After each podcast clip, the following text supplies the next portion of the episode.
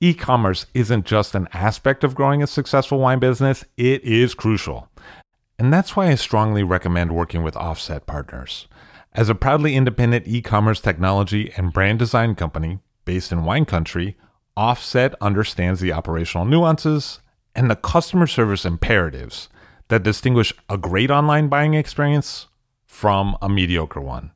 And that's why leading and legendary brands like Saxum, Arnott Roberts, and Kermit Lynch Wine Merchant choose Offset's proprietary commerce technology platform to power their DTC sales. If you're an allocated winery or a high touch merchant that values an elegant, effective commerce solution for both you, your customers, and your team, reach out to the smart team at offsetpartners.com. That's O F F S E T, partners with an S.com to craft a better direct to consumer experience. I'll drink to that, where we get behind the scenes of the beverage business. I'm Levi Dalton. I'm Erin Scala. And here's our show today.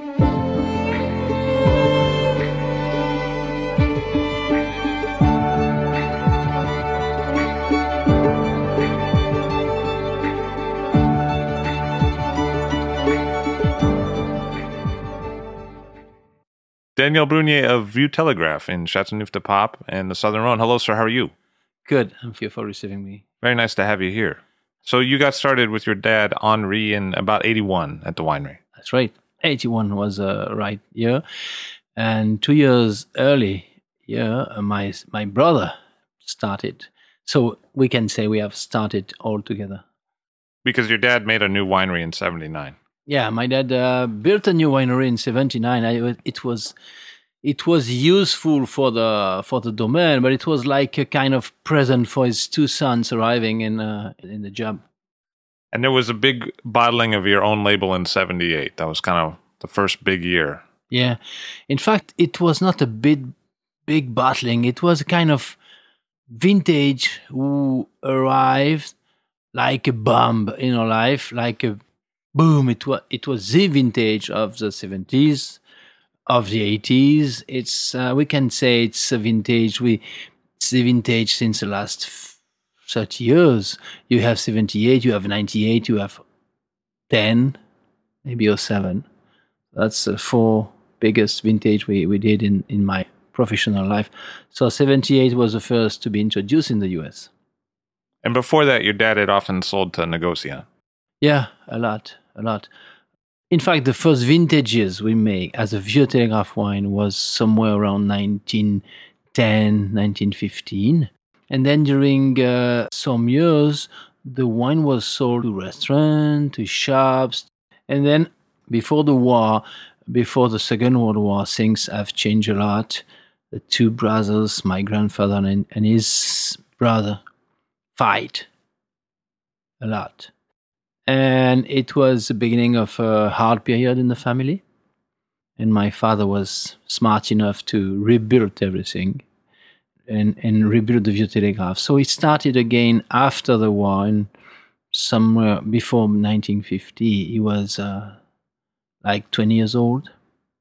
And he rebuilt the vineyard, but he spent his life to rebuild the vineyard and forgot the bottling, forgot the marketing so he built the vineyard, make wines, and then sold the wine in bulk to negotiate. That was the easiest way to make money, short money. I mean, short, short. Uh, turn around. You get turn it quickly. Around, and then built his things, built the vineyard, and then it did this until 1970. So during a, a big part of his life, and then around 1970, he restart to make to bottle the wines. Just because we uh, we were around we were talking about uh, working with him etc etc and then in 1978 that was really the first vintage to promote to market really outside of france. So he really started the winery seriously because of you guys instead of selling to Negos. He knew there was another generation. Exactly, exactly. He just started another philosophy, another, another, let's say, another, another life for the company because of us. The vineyard was designated by my great, great, great grandfather Henri, 1891. He first bought land on La Crau, where I live today, to begin uh, to to buy. It was wood everywhere, wood and and, and olive trees. Oh, it wasn't a lot of vines back then. No, small, very small part was vine. Because now there's so many old vines there. I mean, people Oh, talk yeah. about 60, 100 year old. Oh yeah, but it was uh, it was after him, and then he bought this land just to to give to his to his son, which was Hippolyte. And we say in the family, Hippolyte began the business, but really speaking, it's Henri who began the business, the generation before, just because he has the idea to buy the land. So we don't know during years and years we have no him in our history because he, he was not a winemaker but he was at the beginning. That that's something. So he bought the land the first land and then hippolyte began to plant vines with his son jules yule and Jules was my grandfather so we began to to grow in this La Crau place so jules built a house built a winery in La Crau, continued to buy the land with his father and extend the vineyard until about 20 hectares around my home. And my father took over this uh, 20 hectares, the house, of course, and then extended to 50 hectares around the house. And that, that was his life to extend from wood, not in buying vines. That's another job. It means uh, changing wood to vine. It's a long process. Moving it from forest to vineyard. Yeah. So, what was the history of the area? I mean, was it an area that had been cultivated to vine? The first vine uh, arrived on La in the 14th century, 1 4. 14th century, when the Pope arrived in Châteauneuf du Pape, they were very uh, push, pushy in the, in the wine demand. Of course, the white wine ca- arrived at this time just because they had they needed white wine for the mass. Mass. Oh, for the mass. Yeah, for sure. mass.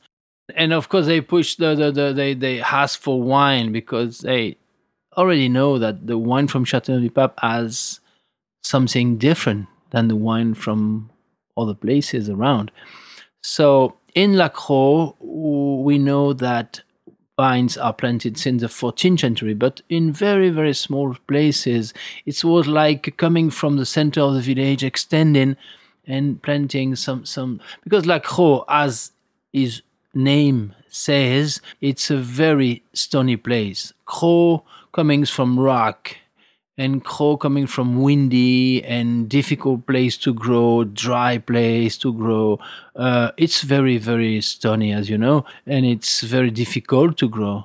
So uh, La Crau was not the first place where people think uh, think about uh, growing because it was horses doing the job at this time. So it was everything was by hand. So 70% of stones from zero to four meters underground. So it's it's it's it's quite a big deal. So to grow there. And the whole vineyard is about 200 hectare, La Crau. The whole, Yeah. the whole area. Yeah, yeah. The whole area is about 200 hectares. So it's a huge plateau. It's a huge plateau. And it's like a kind of, uh, let's say, big plateau at 128 uh, meters above the sea level and divided it by three different villages in terms of administration. Uh, we are in the Bédarrides section, the southeast section. And uh, yeah, it's, it's, it's, I think, the biggest name place uh, in terms of size in Châteauneuf because it's the same terroir on La Crau place, on La Crau plateau. From the east to the west, from north to south, it's the same terroir. It's like uh, a single vineyard of 200 uh, hectares. So that terroir is glacial rounded stones. Yeah. And then what's that on top of? So we have the stones. That means uh, when it's natural soil, you see the stones, but you see earth. When it's cultivated, you don't see earth at all because when you plow, you move the stones, stones come up, the earth come down, and the rain clean the, the, the, stones, and then you see only stones.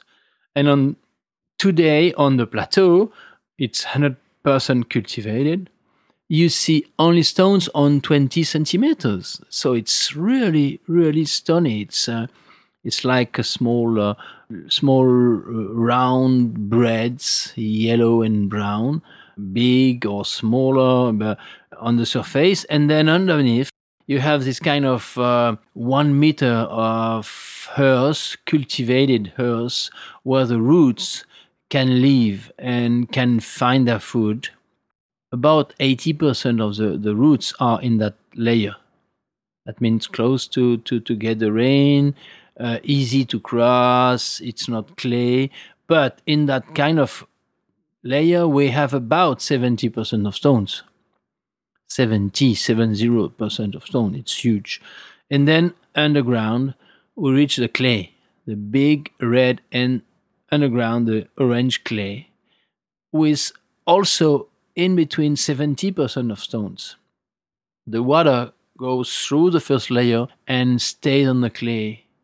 That means we have from the, the soil about two meters underground, we have about one year of reserve of water.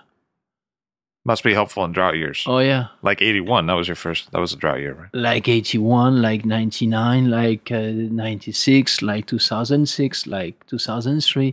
So we are in the south of France. Don't forget it. And it's uh, and it's forbidden to irrigate. Of course, we do not irrigate. We cannot call a terroir if it's irrigated or drained in a way, it's the stones that made the area famous, but it may also be the water retention that made the area famous. Of course, of course. That's interesting. Of, yeah, and the wind.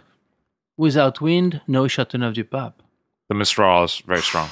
Mistral is 200 days a, a year, and it makes the things. It makes things.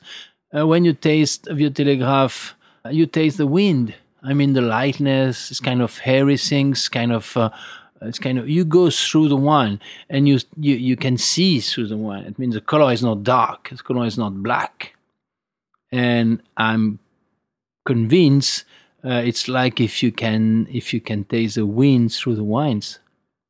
And practically, it probably means that there's less disease pressure. If you're getting a lot of strong wind, probably means there's less rot pressure. That's why I tell you, without wind, uh, uh, there is no Châteauneuf-du-Pape because it's hot, the grapes Grenache, it's so sensitive to humidity. Sometimes we receive 100 millimeters of water in two hours, which is a storm for, it's a tornado for some countries. For us, it's normal. It's Provence. It's very, very aggressive. You you have this kind of sunshine, very hot. The wind, very hard. Rain is very fast and very wide and, and strong.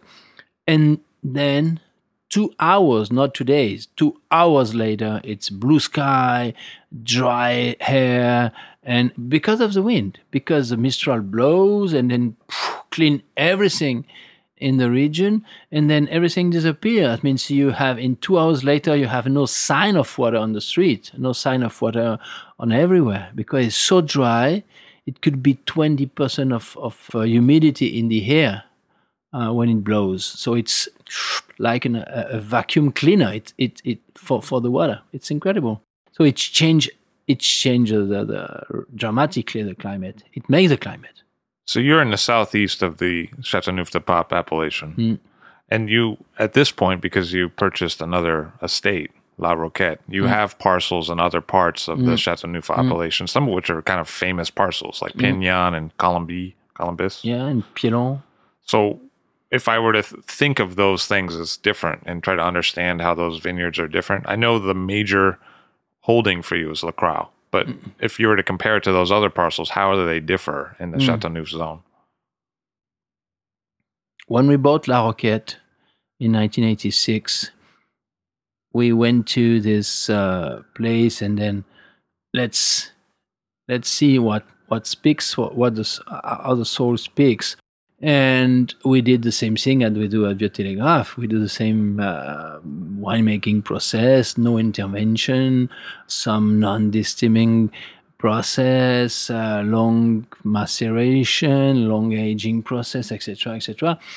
And uh, the result was so different than La Crau. We say, Meh, why not? So it helped us to make different wines. But we never, never obtain a result as we were expected. Always a bit frustrated. When you're born on La Crau and you get out of La Crau, you are frustrated. I'm sorry, I have to tell you. Here you are in New York, pissed. No, you are frustrated because it's like if you eat to Jean Georges every day. Uh, I mean, it's difficult to eat outside after. So it's so you think La Crau is the prized place? Is, is that what that analogy means? uh, you know, it's not.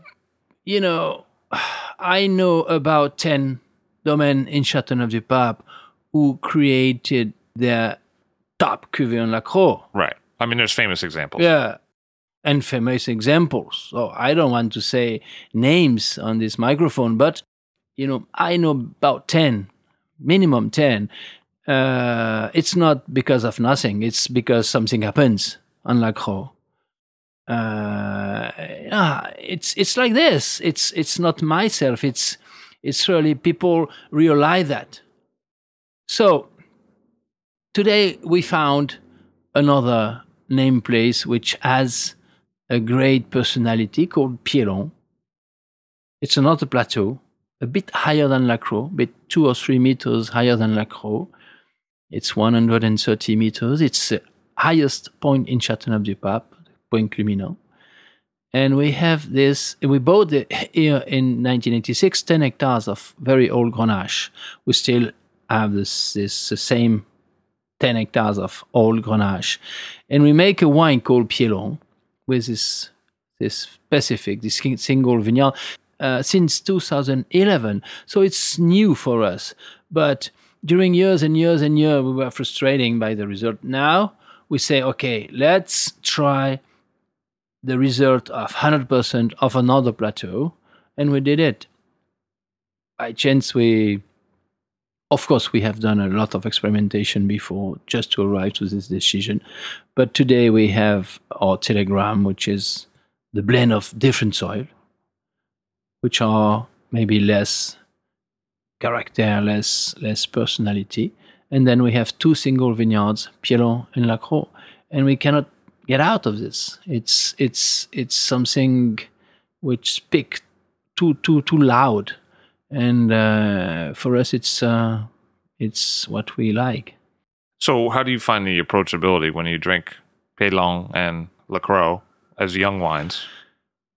they have the same kind of saltiness the same sapidity the same savory and the same lightness Piedlong is m- more accessible young La Crau is a bit more rustic and the good good side of the term. A bit more rich. I don't know why. But it's a bit more rich, a bit more rustic, a bit more something.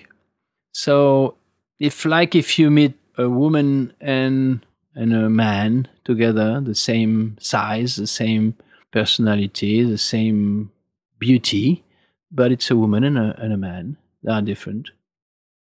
Well, here's a question for you. You have a lot of Clairette, and sometimes it's in white wines, and sometimes it's in red wines that you make.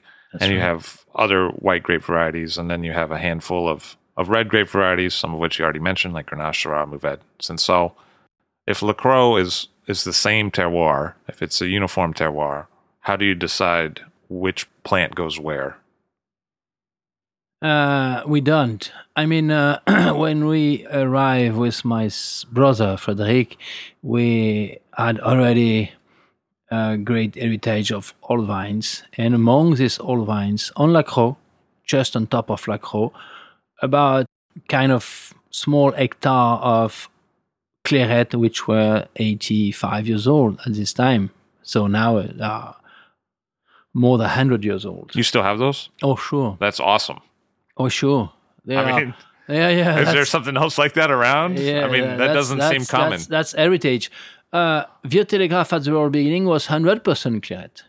That's that's really the origin of Vieux Télégraphe, white. So, uh, and we vinify, of course, we vinify uh, separately.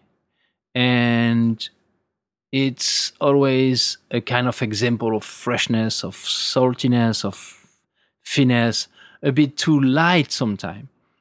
So we said, ah, why look for another terroir to plant white grapes?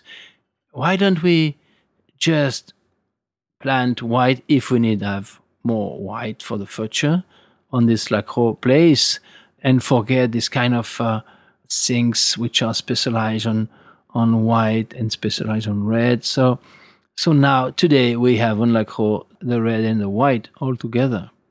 And the freshness which is in a red, it's the same freshness which is in a white, but they are the same in the same idea in the same philosophy. But um, no, there is no. We don't look for special place for white. No. Are they interplanted, the vines, or are they in blocks? Oh, what I, I was talking about the specific white to make white Vieux Télégraphe. But in the old vines, we have this percentage of white Clairette which are interplanted since the real beginning. And I really through I really think it's uh, it was a mistake at the real beginning. It was a mistake uh, just because I don't know, but I have this feeling.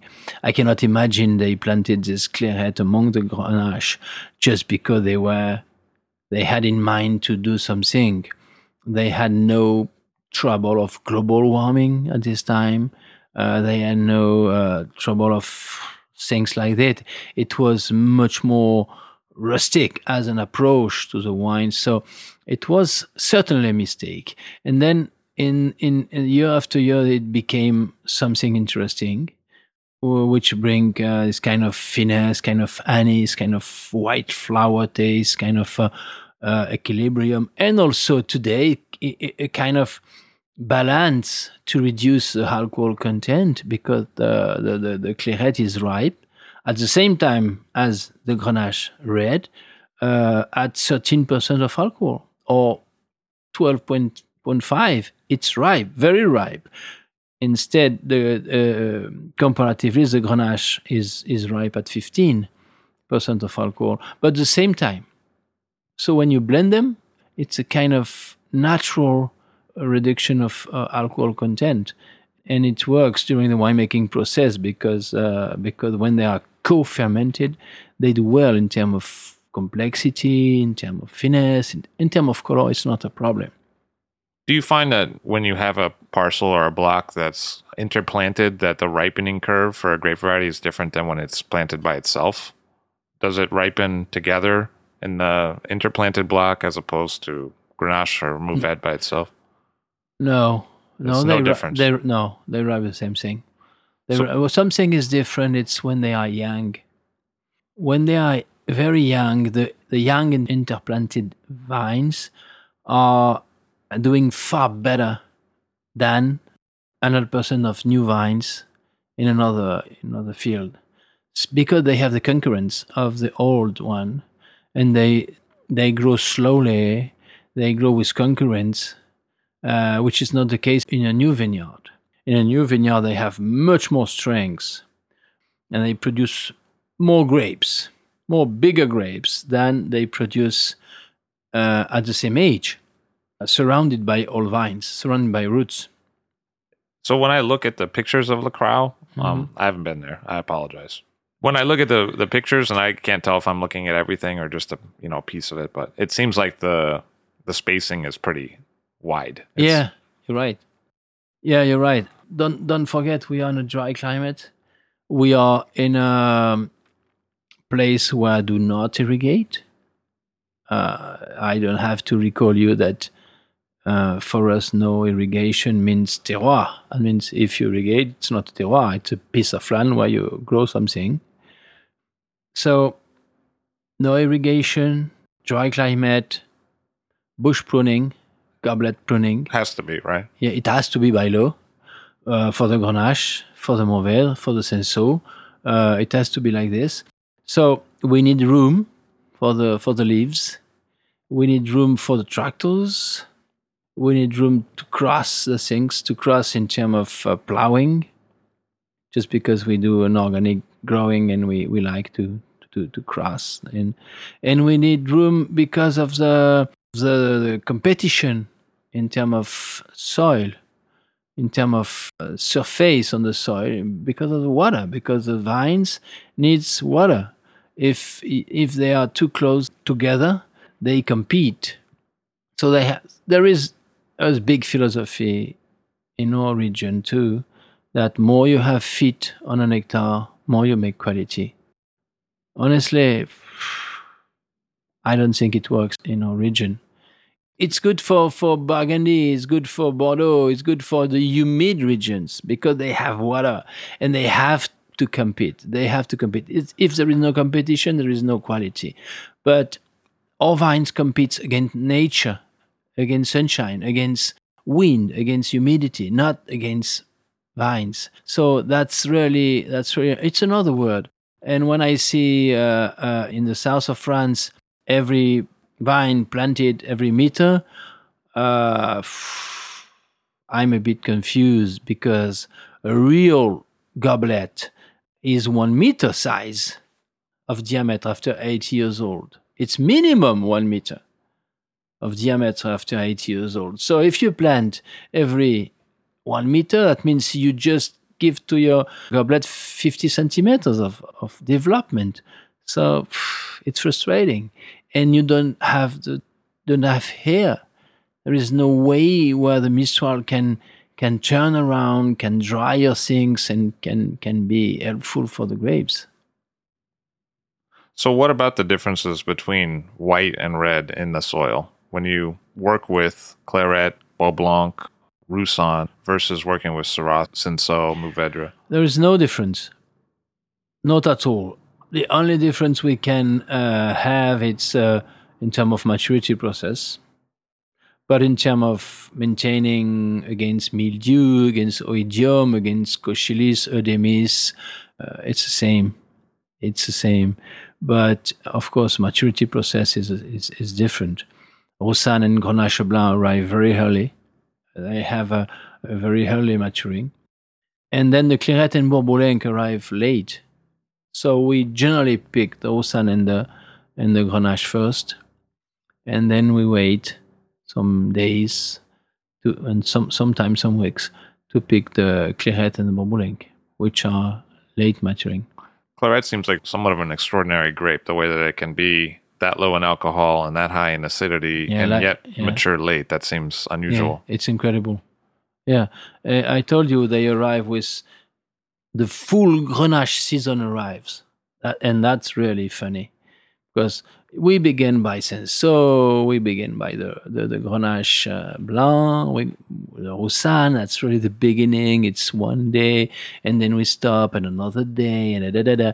It's, it's really like uh, we are looking where we go, uh, checking if the maturity has really arrived, and then you have everything arriving together. That means wow, the, all the the full Grenache mature in the same time. Don't forget, we are in the same terroir, we are in the same name place. Uh, it's they all arrive in the same time, and the Clairette arrive at this time, and it's really funny. That's why it's it's it's nice uh, to do a co-fermentation with uh, Clairette and, and Grenache. You prefer to do co-ferments pretty much across. Oh, we love, we love, we love to do co-fermentation.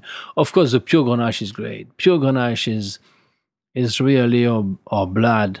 I mean, uh, when we ferment a pure 80 years old Grenache from La Crau, it's more than a pleasure. It's something. It's it's fantastic uh, every year. It's really the essence and and and the the, the, the DNA of the vintage. And as soon as we have the result of this tank, and we have the signature of the vintage. You think that the Grenache shows the oh, year? Of course. And the other grape varieties maybe show the grape variety? yeah. Yes, I think so. Yeah. It's a bit it's a bit quick as this as a comment, but I I'm convinced it's reality. Yeah, Grenache, Grenache is is is not a cannibal of terroir. It's really Grenache push the terroir in front of you, in front of your face. If you have a simple terroir, it will tell you you have a very simple terroir. I cannot make only fruit in your place. If you have a complex, historic, deep, and stony, and windy, and dry, and uh, and it's with all Grenache, it will tell you, yes, I can do sexy, elegant, and rich Grenache. And that's the only way to do a, a Grenache which has this kind of personality. But Grenache gets pretty ripe pretty quick there during the harvest season, right? I mean, it, it probably can go through different elevated sugar levels. Yeah. Yeah. It, it's really, really strange because the Grenache is very, uh, let's say, flexible uh, in terms of maturity. Very helpful. You can trust these grapes. Uh, you can be not really good. I mean, if you know what I mean, you can s- arrive from vacation a bit late and the Grenache will be there waiting for you. And that's great. It's not what we do, but it's what we think because the Grenache can be picked in over maturation and it will be good. And if the climate permits it. But uh, it's it's really the Grenache. The Grenache it does not support the comment on dit the sous maturité, the under maturity. The Doesn't get underripe. Doesn't get. Uh, yeah, it doesn't support the underripeness. The Grenache is no good when it's not ripe, but the Grenache is good when it's overripe.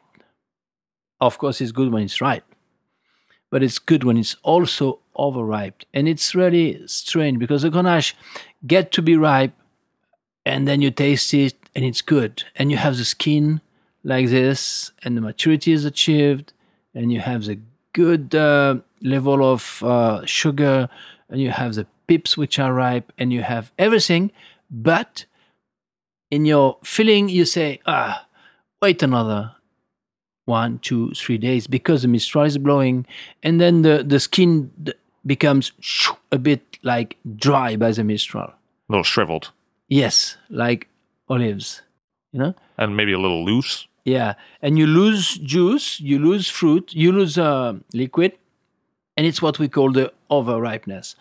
And it's good because it brings you taste which is impossible to get in the ripe time.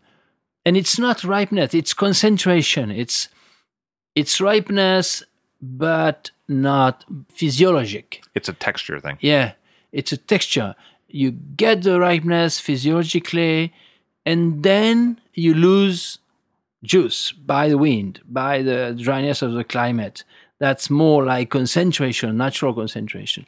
And it's good. But people tend to use too much this to build uh, big wines, to build It's kind of uh, fruit bomb and concentrated zinc, which has which kind of default.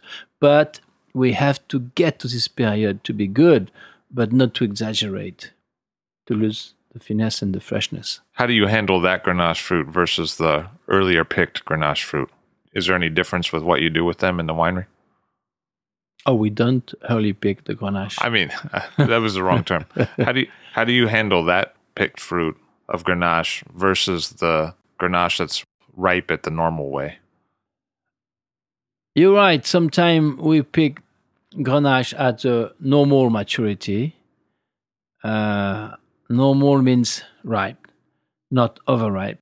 And generally speaking, it's uh, mainly terroirs which have lower personality, or young vines, or things like this. And in order to create our Télégramme, so we have another of course we have another demand on in our heads uh, to make this wine. We the idea is to create a wine which is representative of the appellation with good good balance good fruit good grenache taste. But we know that complexity we got for the Vieux Télégraphe, it's not, it's impossible to get in the Télégramme. So, which is a different bottling you make and sell for less money. Yeah, of yeah, yeah. Of fruit. course, Yeah. of course, it's it's not for the same bottling, and that's really from the real beginning. We know exactly the vineyard in our in our domain. We own about 90, 95 96, 97 hectares in Châteauneuf-du-Pape, red and white. And we know exactly what hectare will be, is capable to be in the Vieux Télégraphe from La Crau or not from the real beginning. That means when we when we are ready to pick the grapes, we know exactly what will be the result. Sometimes we have a surprise, positive, negative. Sometimes we have to declassify a tank from Vieux Télégraphe to Télégramme. Sometimes we are very happy with young vines, so you, you, you never know. But 90% of the time, you know exactly what uh, what is what will be the result of of the different parcels. So sometimes you destem red fruit and sometimes you don't. And what's the decision making there? I mean, why do you choose? First of all, the, the non-destemming, that means uh, the fact to keep the stems in the winemaking process, but crushing the grapes. So the non-destemming is used with old vines, Grenache, old vines. That's it. That's the first element. You keep the stems on old vines. Yeah, we keep the stems on old Grenache. And then every year it's a challenge. Every year it's a challenge. What piece of land on La Crau will be not or this stem? And it's it's an analysis of every day. We are in the vineyard during the harvest, of course, and we say, okay, this land can be this piece of land can be destem or have to be destem because of the color of the, of the stems, or this part can be great without destemming because of the color of the stems, because of a lot of things. So it's really, really a, a daily decision. We cannot say uh, this vintage we will uh, destem 30% or not. No, it's just every day, every day, every day, every day we decide. And it could be at the end of the vintage uh, to have 30%, 20%, 10%. In 2003, we were afraid by this kind of dryness, kind of um, no rain from April to September. We are very afraid by the tannin structure. So we did 100% destemming just because we were afraid in advance by the tannins. So it's really depend on the vintage. Do you sense more of the soil type of La Crau in the parcels that are destemmed or the parcels that are not destemmed? Do you get more soil signatures either way? Yeah, of course, yes. Oh yeah. Um, I know that's. Um, I would like to say yes. That's it. Okay. But but but but, but I can't. I have to explain. But yes, of course, uh, when you done this stem from a place like La Crau, let's say 80 to 100 years, uh, Grenache, uh, it's uh, you have your skin which moves. It's it's something you, you feel in your blood. It's it's it's uh, it's a wind in the wine. It's it's you feel the stones, you feel uh, the hair, you feel the kind of hairy things, lightness. You lose the color. That's a default. Uh, but there is nothing comparable. Nothing comparable. And you lose the fruits, which is good. I mean, for me, for us. Because you get a lot of fruit already. from- No, from because we don't like fruit. fruit is boring. Honestly, everyone can make fruit on this planet. You can make fruit on this top of this building with vines. It's easy. Make saltiness, make rockiness, make uh, smokiness, make this kind of default, which is for us quality. Uh, it's not so easy. Do you feel that over the time that you've been there since 81 that you've used more or less Mourvedre or more or less Oh, Cinsault? more Mourvedre. From the real beginning, uh, we have planted Mourvèdre. In the 80s, we began to plant Mourvèdre with my brother, and we are just enjoying now, after 30 years. Vieux Télégraphe, it's a bit more uh, from Mourvèdre grape, a bit less Grenache, still the same proportion of Syrah. Syrah, it's interesting in the south of France, difficult to manage because it brings kind of heavy fruit, heavy things, not very fine uh, and not very elegant. So we don't we don't like more than 10 15% in our blend. But uh, Mourvèdre is not the same. Mourvèdre can be very interesting. So we uh, we have um, this proportion uh, Mourvèdre increasing in our wines. Do you feel that there's been a learning curve there over the years? Have you learned things about Mourvèdre that have been sort of surprising to you? No, no. Honestly, from the real beginning, we arrived and uh, we decided we have not enough Mourvèdre. Uh, it was only ten percent at this time, and now we we have grown to uh, somewhere around 18 percent 18 15 to 18 is depending on the year. So it's it's it's uh, we think it's far better. And not much Cinsault really. Uh, yes we have uh, somewhere around 4 5 percent of Cinsault but uh, Cinsault Cinsault it's nice Cinsault is difficult Cinsault needs like the Grenache be old um, Cinsault it needs great soil, needs dryness, needs small yields, uh, needs uh, wind. It's very very sensitive to to moisture, so it's it's it's difficult. It's finicky. Yeah, yeah, yeah. But but we still have some Cinsault, and we we keep some Cinsault three four percent. But it's uh yeah, it's difficult to manage. How are the mallows? Do they tend to go long or are they short mallows? No. Short. No, it's easy. We don't use any sulfur during the winemaking process. It's such small dose. When you arrive at the end of the of the fermentation, alcoholic fermentation, we have zero. So the malolactic goes uh, easily. Sometimes they are a bit blocked by the alcohol content. Sometimes but it's quite rare. It could be 15, could be 15.5, and malolactic is it, they are very very adapted to to to this uh, to this level of alcohol. And generally speaking, arriving middle of December, everything is done. So we can turn off the the clean, let the, the fresh air coming in the cellars and and and and begin the the kind of first winter interfering, which is good, which is necessary to uh, to clean the wines naturally in the winery. Uh, if we begin by the beginning, fermentation about let's say 30 to 40 days, fermentation and maceration together.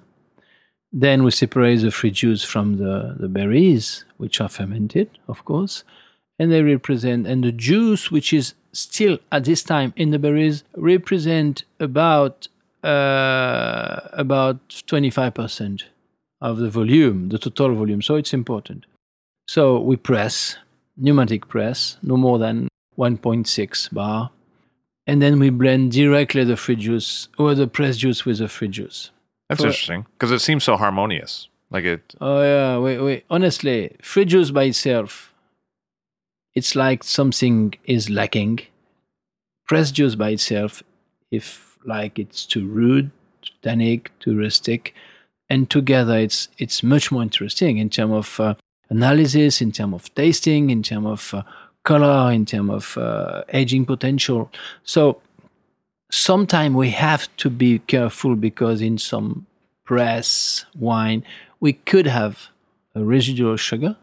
So we have to weigh the residual sugar as finished to ferment and to be transformated. But the result is that we we blend. At the end we blend the fruit juice and the press juice. And we made experimentation with fruit juice by itself uh, it's never a good result. For us, it's too a lack of personality, a lack of presence. So we like to be blended, but it's possible only if the pressing is very, very careful. Because don't forget, we still have the stems. So that means we have to to carry the grapes by hand from the tank to the press. That means it's the press rolling in front of the tank, no tube, no pump, no screw. That's our law for reception of the grapes, the fresh grapes. And at the end of fermentation, same same rule: no screw, no pump, no tube. Only by hand, rolling carpet, vibration. That's uh, that's a leitmotiv in our family. That might be a big part of the finesse, you know, not pumping. And... Honestly, I think so. Yeah, I think so. But but it's uh, you never know. That's that's the chance of this business. You never know what does what. If it God made the vintage, or if it's you who made the vintage, you never know that. One of the other things that you do is you have a mixture of steel, foudre, uh, cement, cement. Mm. and so I feel like that texturally adds more complexity. And the fact yeah. that in different stages you're it's it's what we think. We we don't like pure wineries. We like hybrid wineries. Just because, for example, a Grenache from La Crau, 20 years old, will maybe not be interesting in wooden tank. Maybe more interesting in stainless steel tank because stainless steel, it's known give more tannins, more freshness, more rusticity.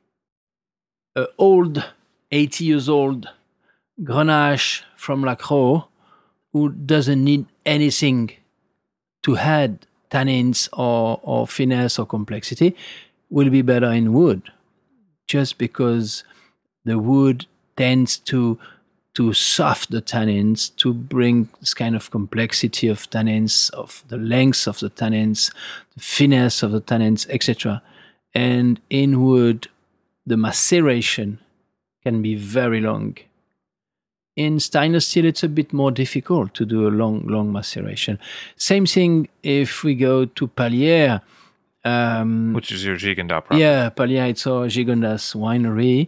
Uh, we don't have the same result. In Pallière, we have wood and cement for fermentation, uh, which is another hybridation of the vinification. We like to be hybrid uh, just because the world is not black or white. So you had old vine Grenache in La Crau from the beginning, and then in '98, you and Kermit Lynch and your brother purchased La Pallière in Gigondas, and that has old vine Grenache. So, what's it been like sourcing old vine Grenache from two very different terroirs in the Southern Rhone? I mean, what's the expression of Grenache, and how does it differ? Let's say that was a big question at the beginning, and we arrive in Gigondas with our Châteauneuf-du-Pape rules which is something, but not everything. That means we we thought that the Grenache needs to be vinified like this, this, this, and this, and we try to to apply these rules to Gigondas. But in the same time, we knew that the tannins uh, tannins concept is very different in Gigondas and Châteauneuf-du-Pape, and we were a bit uh, like a bit, a bit it was a bit difficult to uh, to begin. So we begin, and quickly we learn that tannin were, were, were very very difficult to manage in Gigondas. So first of all, the date of harvest in Gigondas is much more. It has to be much more precise than Chateauneuf. Chateauneuf is much more flexible in terms of uh, harvest time you never you never uh, will have dry and difficult and rude tannin in Chateauneuf. They are always soft, always uh, good, uh, good feeling. In in Gigondas, they can be very rude. So Gigondas date of date of harvest is very important. Uh, non-destemming in Gigondas bring very interesting things, but it has to be done very very carefully. So the result today is we know that uh, the Grenache in Gigondas uh, this kind of density, this kind of color, this kind of density, natural density, which is really from the soil, from the exposition, from the northwest exposure, from the altitude, which is which is his own character. And the Grenache, about 20 kilometers west uh, from Gigondas, which where we have La Crau, gives this kind of overripe, kind of marmalade taste, kind of overripe strawberry taste, which is impossible to get in Gigondas. It's you don't impossible. get that compote taste. No. It tastes It's- yeah. brighter somehow, even though it has a darker color. Exactly. Uh, much more brighter, much more like cherry, not much more like black things. Uh, if we have to design a gigondas, it will be more on the black side of the picture. And, and Vieux Télégraphe in Chateauneuf, Grenache will be more like a lovely red, but uh, not as black. So, it, in in terms of fruit, in terms of sensation of fruit, in terms of uh, aromas, it's black and, and red. It's very different, very different. Same age, same grape, same vinification process. We have this kind of big difference, which is from the austerity of the soil in Gigondas and the warm plateau in Chateauneuf. They don't give the same same thing. And you get like limestone off the the Dentelles Yeah. in the Gigondas, right? Yeah, it's about three thirty percent of kind of piece of rocks coming from the, the, the, the mountain, which are blend to the to the clay, to the sand, to all this uh, blend of uh, earth, and it's um, yeah, it's like a kind of millefeuille of uh, of limestone rocks, and it's not stone, it's rocks, white. They have the same role than the stones have in Châteauneuf-du-Pape. That means keep the moisture, keep this kind of uh, complexity because they are obstacles to the roots. Roots need obstacles to be down, to be deeper. If the roots have no f- obstacles, I just go straight like in a highway, and there is, it, there is no taste in a highway. Uh, so the, the stones, rocks, makes the road more than back road, and the roots turn around and, and and takes savory, take the taste on the stones and on the rocks. That's that's my feeling. It's not uh, technical analysis. It's my feeling. So you make two red wine bottlings at the Gigondas property, Yeah. Racine and Terrasse du Diable. And yes. one is on terraces and one is closer to the winery. How do those two terroirs differ for you? As you say, it's a problem of altitude. During years, we vinify all together. We made only one wine, and uh, we decided to separate in 2007 the vineyard, which is around the winery, uh, somewhere around 250 meters in altitude. We separate it from the, uh, the vineyard, which is over in the altitude in the mountain from 300 to 400. And that was a decision which was made by, uh, after some years of tasting, the fruit was different, the structure was different, much more fruit in altitude, much more heaviness, much more roundness, much more uh, soberness and depth uh, around the house. And we say, why don't we make two wines? We say, yes, okay. And the last vintage we did together, the two last vintages, the three last vintages, we had some trouble in terms of tannins. Tannins were a bit dry, a bit aggressive, and we, we, we, we, didn't know how to to uh, uh, to integrate the tannins. It was not a problem of maturity process. It was not a problem of distilling of thing. It was a big, big, big challenge for us. And as soon as we have separated the two terroirs, we have had no more trouble of tannins. it was it, it's incredible. It's it's it was unexpected. Um, I think the two the two terroirs competed, and there, there was something happened in that competition which which was realized and which was described by the tenants. Um, we arrived from Châteauneuf-du-Pape, from La Lacroix, this plateau. More you blend, more you gain in terms of complexity. Right. That was in our spirit. And we say, let's do blending.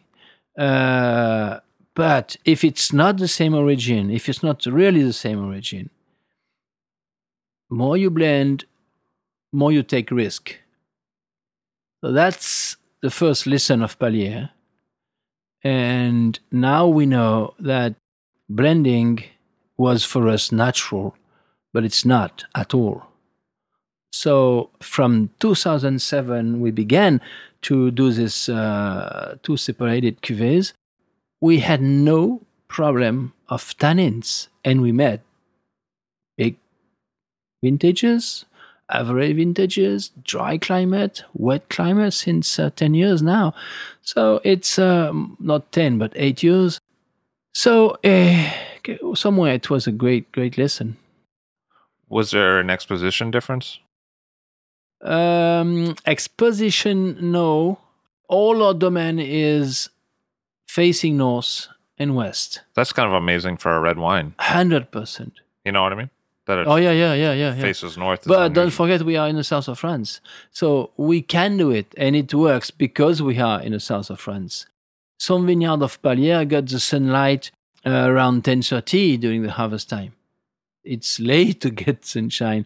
So that's, that's, that's, that was for us a big deal. Uh, so we had to wait and wait and wait and wait, which is comfortable for us because we begin the harvest uh, we have the Vieux Télégraphe white, and then we have the red uh, Vieux Télégraphe, we have the Grenache, and then we go to Piedlong, and then we go in Caron, uh, Ventoux, and then with Pallière arrived. Also, it's the latest. Yeah, of course. Pallière arrived at the rear hand. Rear hand. Ventoux is harvested, uh, everything is harvested when Pallière arrives. Did you realize when in '98 that climate change was happening when you made the purchase? Did, Uh, no. just got lucky. Yeah. I mean, because it sounds like you got lucky then, because you're facing north in, yeah, a, in an area yeah, of climate change. Yeah, yeah, yeah, yeah. Honestly, we, we didn't we didn't analyze we didn't di- do this analyze, and and we are very lucky, just because uh, it's it's a personality of the place. It could be it could be with or without the climate change.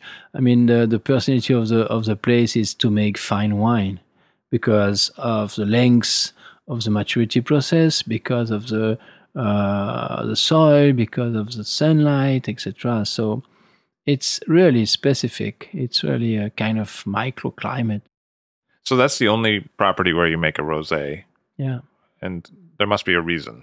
there, mu- you must have. There must be some logic there that that's the only place you decided to do it. Yeah. First of all, it's forbidden in Châteauneuf-du-Pape to make rosé, but it's not the reason.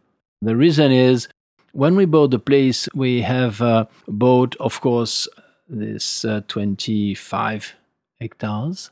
Among them, about 10 12% was white grape, but some of them were not great, and some of them were great, really great old Clairette. And if you remember, we are fan of very old Clairette. So we cannot say, oh, yeah, just changes uh, old Clairette in young Grenache. So that was not our, our, our feeling. And we say, okay, we added to them to the to the Grenache and to the Grenache uh, tanks to do a co-fermentation, etc. But but it was a bit too much. And then one day uh, I say to to my partners, who are Kermit Lynch and my brother, uh, why don't we we try to make a rosé, and we can use this proportion of white, and also use the grapes which are in the mountain, a bit too much in the shadow, with not a big maturation process. Some every year we had a tank, a red wine tank, which were a bit like not the poor tank, but kind of baby in the winery. We didn't know if we wanted to keep it or to sell or to sell mm, in bulk. It was every year we had this kind of question. So I, I told to them, why don't we try to make this uh, uh, these parcels uh, a rosé and then use a part of the of the white? And they say, well, why not? So we did an experimentation, and at the same time we experiment a very old-fashioned way to make rosé because we could not compete against this world of rosé, which is uh, too technical. I don't know how to make a technical wine. Honestly, I have to to be back on on books or to ask to someone to help me. So it was uh, it was a big question. So the the easiest way w- were to do the, the wine by filling, and that's why we call it uh, petit bonheur, uh, les Pallières. That means make by filling, not made by technicals. So I went to see Daniel Ravier in Tempier, in Bandol, and I asked him what was the recipe of Mr. Peyraud during the during his last uh, vinification process, and he told me mm, nothing.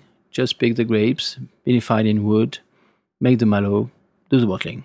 Boom. Why don't try this? And I say, oh, we we can try something at the real at the complete opposite of what they do in the rosé area. So no selected yeast, only native yeast, 100% vinified in wood, no temperature control, malolactic is done, age on lees, bottled. That's it. And it works. So, and of course, we make a wine which has a personality of the terroir and not of the yeast, not of the labo. It has a real personality of what we like to show it's our terroir. And also, we use now the, the vines which are in a place where the maturity was not so easy to get every year. And we use uh, 30% of, of the white to make the rosé, and the other white goes into the Grenache tank to be kind of balanced for the alcohol content. That's the way we manage the white at Pallières. Pallières, the estate, a lot of it is forested. Oh yeah, it's about 120 hectares of forest. So is that very different than working in Châteauneuf-du-Pape? I mean, with is there an influence from the forest oh, yeah, nearby? A lot, a lot of influence in terms of neighborhood. We have no vine neighbor, only wood.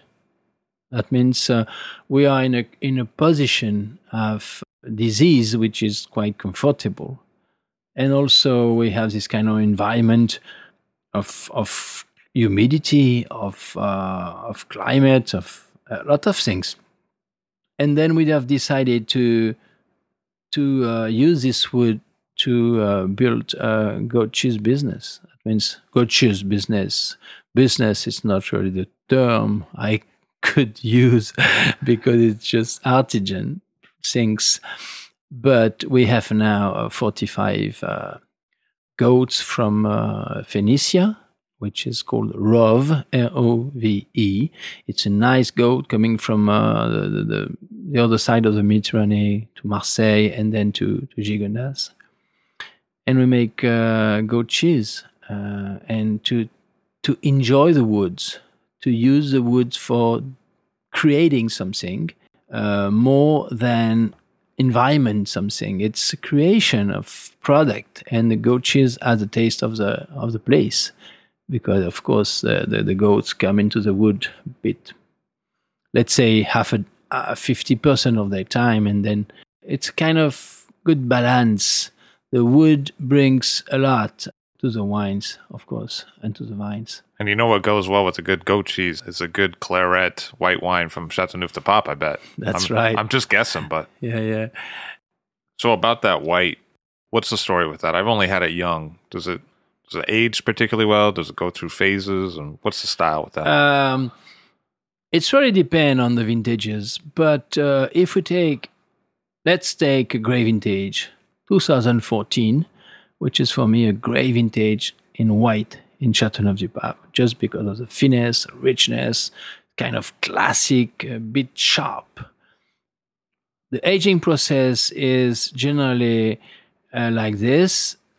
Uh, first year after bottling, primer fruit, bit rude, some tannins, white flower, kind of bitterness, uh, anise.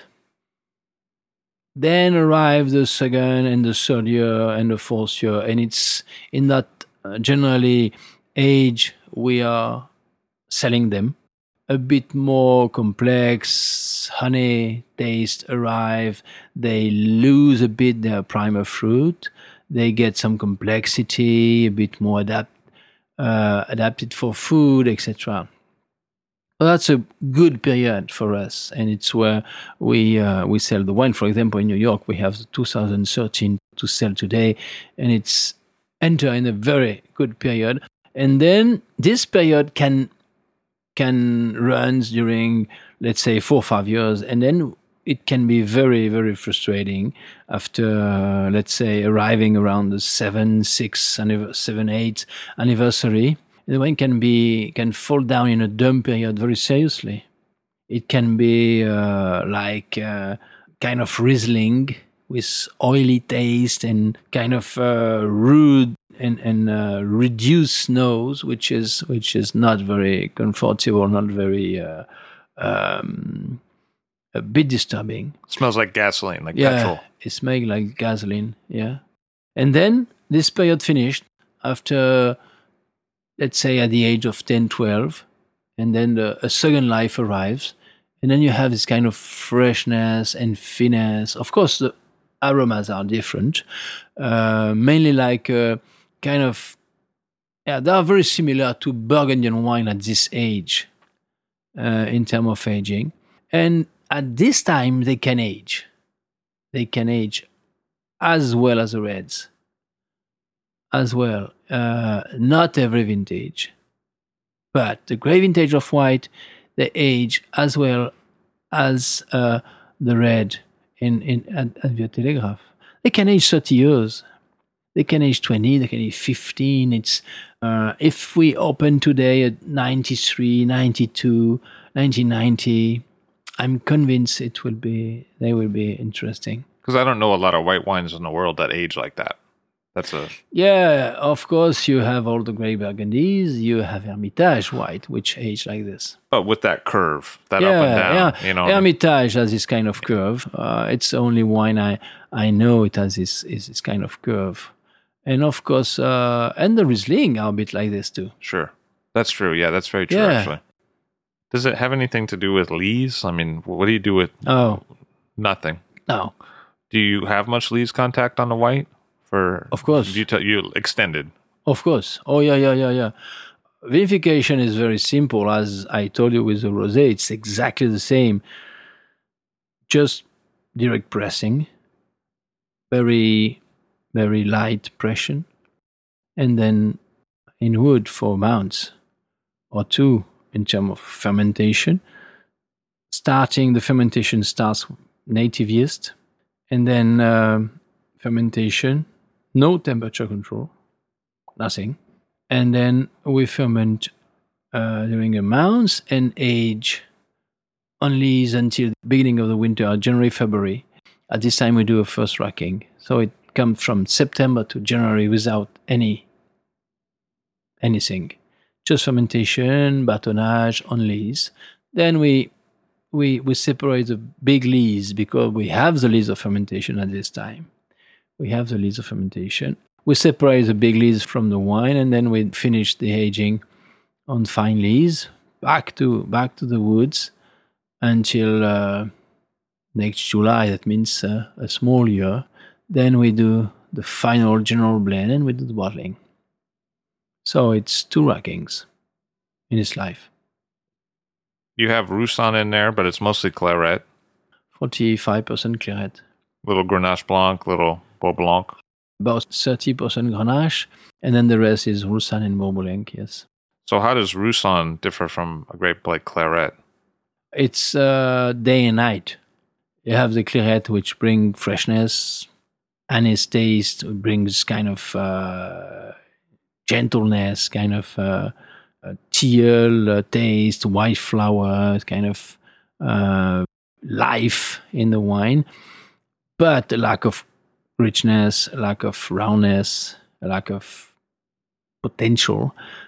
And the Grenache and the Roussanne bring the honey taste, the richness, kind of velvety, kind of fatness in a good sense, kind of basement of the wine. But a lack of freshness, a lack of finesse, a lack of things. And when you put them together, it, it brings you the balance.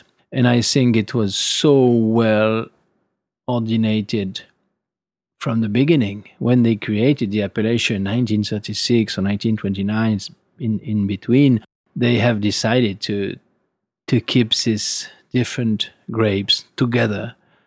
Like uh, like you have different tools in your garage to make the wine. You have different grapes and you can can have the freshness from the Clairette the freshness and this kind of uh, gentleness from the Bourboulenc you can have the richness from the grenache and you can have this kind of heaviness, this kind of real velvety from from the Roussanne, and then you manage in front, uh, uh, thinking in your palate, thinking in your terroir, in harmony of what you have in mind and what you what you are capable to do, because every terroir cannot ripe every every grape, and then you you make what you have in mind, and that's great. That was a very very intelligent at this age to let to the wine growers the possibility to do 100% Clairette or 100% Roussanne. That's, uh, and of course, made a blend, but no rules in terms of proportion. We, we, we made an experimentation one day, uh, that was 2002, uh, a pure Roussanne uh, it's an experimentation. We have a, a cuvée, it's called Hippolyte. And this Hippolyte is never sold, it's just for tasting and for experimentation.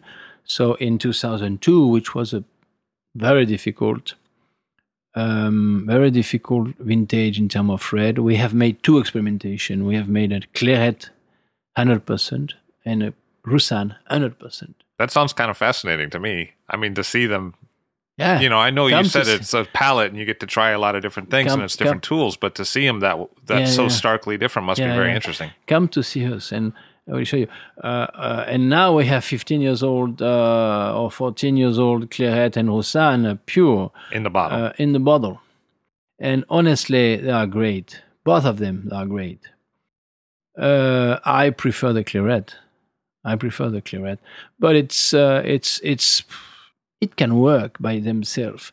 But honestly, to, to reach the, the, the balance, to reach something, let's say, in this old school of Chateauneuf du Pape White, it's, I think, a necessity to blend different grapes.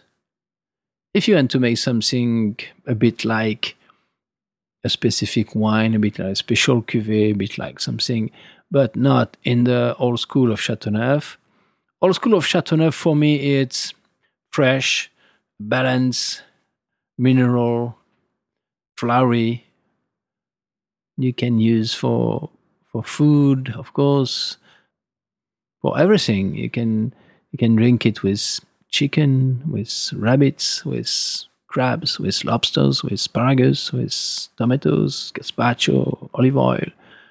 White Chateauneuf in an old school way is really a friend of food. It's much more easy to pair than a red Chateauneuf. So when you made those single varietal whites, the Roussanne and the Clairette, did they and now it's 14 years old in bottle did they go through the same aging curve as this uh, uh Roussanne age a bit quicker Roussanne uh, has not the same freshness today as uh, the Clairette but uh, it's from uh, La Crau huh? it's an experience which is true only for us. But did the Clairette do that thing where it goes down and then comes back up? no. up? Okay. That was strange. Okay. That's why I'm That's a really good question. In. No. You know what I mean? No, we, we, we didn't have uh, uh, this kind of gazole taste with the Clairette. No more with the, the Roussanne. Interesting. I mean, that's really yeah, interesting. yeah, right? that's a good question. I mean, uh, it's it's, and I have the question in my head now as you as you as you send me the question. No, we we didn't have this kind of dumb period. Yeah, it could be. It's interesting. I'm sorry, uh, I'm in talk. I'm questioning myself, uh, uh, but uh, it, it could be. It could be a kind of uh, uh, a kind of let's say adaptation between all the grapes, kind of mariage, consuming of the mariage after some years of the different grapes, which makes this happen. 02 was a cold year, right? 02 Yeah. was was a specific year. A lot of rain, right? A lot of rain, yes. Because I wonder in a warm year if it might be different. You know, if you did that in 03 with the separate. You You're know, right. You're right. But 02 before the rains, we picked the grapes, white grapes, before the rains. It was very, uh, very strange because we picked the, the, the white grapes and then it rains and then uh, everything changed because we got 400 millimeters in 24 hours. So it's like uh, two thirds of uh, of uh, the rain from a full year. So in, in 24 hours, so it's changed dramatically the things. Yes, uh, but but when we picked the white grapes, it was not the same uh, feeling. Um, arriving to this date, uh, it was a normal classic vintage. So we can we can say they are from a normal classic vintage. So talk about a big change and a big departure. You also started working in Lebanon in the Bekaa. Mm. And what was that like? I mean, that's a very different elevation Yeah, and some different grape varieties, although some are the same. yeah. Of course, some are the same. Uh, we we have imported with us, uh, of course, our love and our passion for Rhone wines, Rhone grapes. And of course, the climate over there is really adapted to Rhone grapes. It's one of the best places of the world for the Cinsault. The Cinsault has a result in Lebanon like uh, rarely everywhere. It's it's really, uh, I mean, uh, uh, the most the better Cinsault I taste in my life was was in Lebanon, pure Cinsault. Yes, uh, it's an adventure who began in 1998 when I met with uh, a gentleman called uh, Sami Ghosn. Uh, he came to to Vieux Télégraphe and uh, was just like this, looking for partners to begin a, a winery, to build a winery, to begin a wine business in Bekaa Valley. His family owned a small vineyard in the center of Bekaa. It took for us some weeks to decide, and we said, "Why not? It's an adventure, human adventure." The guy became quickly friend of us uh, with his brother Ramzi, and we decided to join to the adventure with two uh, people, two guys from Bordeaux uh, Dominique Hébrard and uh, Hubert de Boüard. And we began, and it, and it's still a good, uh, a great human adventure. So Hubert left. Now we are uh, only uh, Dominique, the Ghosn brothers, and my brother and I, and it's it's a great adventure. Of course, we are not in the same climate, not the same altitude. The vines, the lowest vine we have is 900 meters above the sea level but we are south, and it's because of this altitude where the, the balance can be joined, can be reached. So uh, from 900 meters to 1100 meters above the sea level, we have our vineyards. Uh, it took a while to decide where to go in the valley because the valley is big. The valley is easy to grow. You didn't have a vineyard when you started the project. Uh, no, not really. We bought a lot of grapes during years and years in different part of the valley just to just to see what happened. And then we began to plant vines. It it took some years because it, we have an experiment per year. So we uh, have decided after after years to develop our vineyard in the east northeast of Bekaa on the Piedmont of Mont Liban and Anti Liban, the two sides of the Bekaa, close to Syria, which is not the easiest place to grow, actually, because of the political environment. It's a specific country to work. It's very specific. You have to manage with this kind of things, but uh, it's possible. I mean, it's not it's not a problem. You can do it, and etc.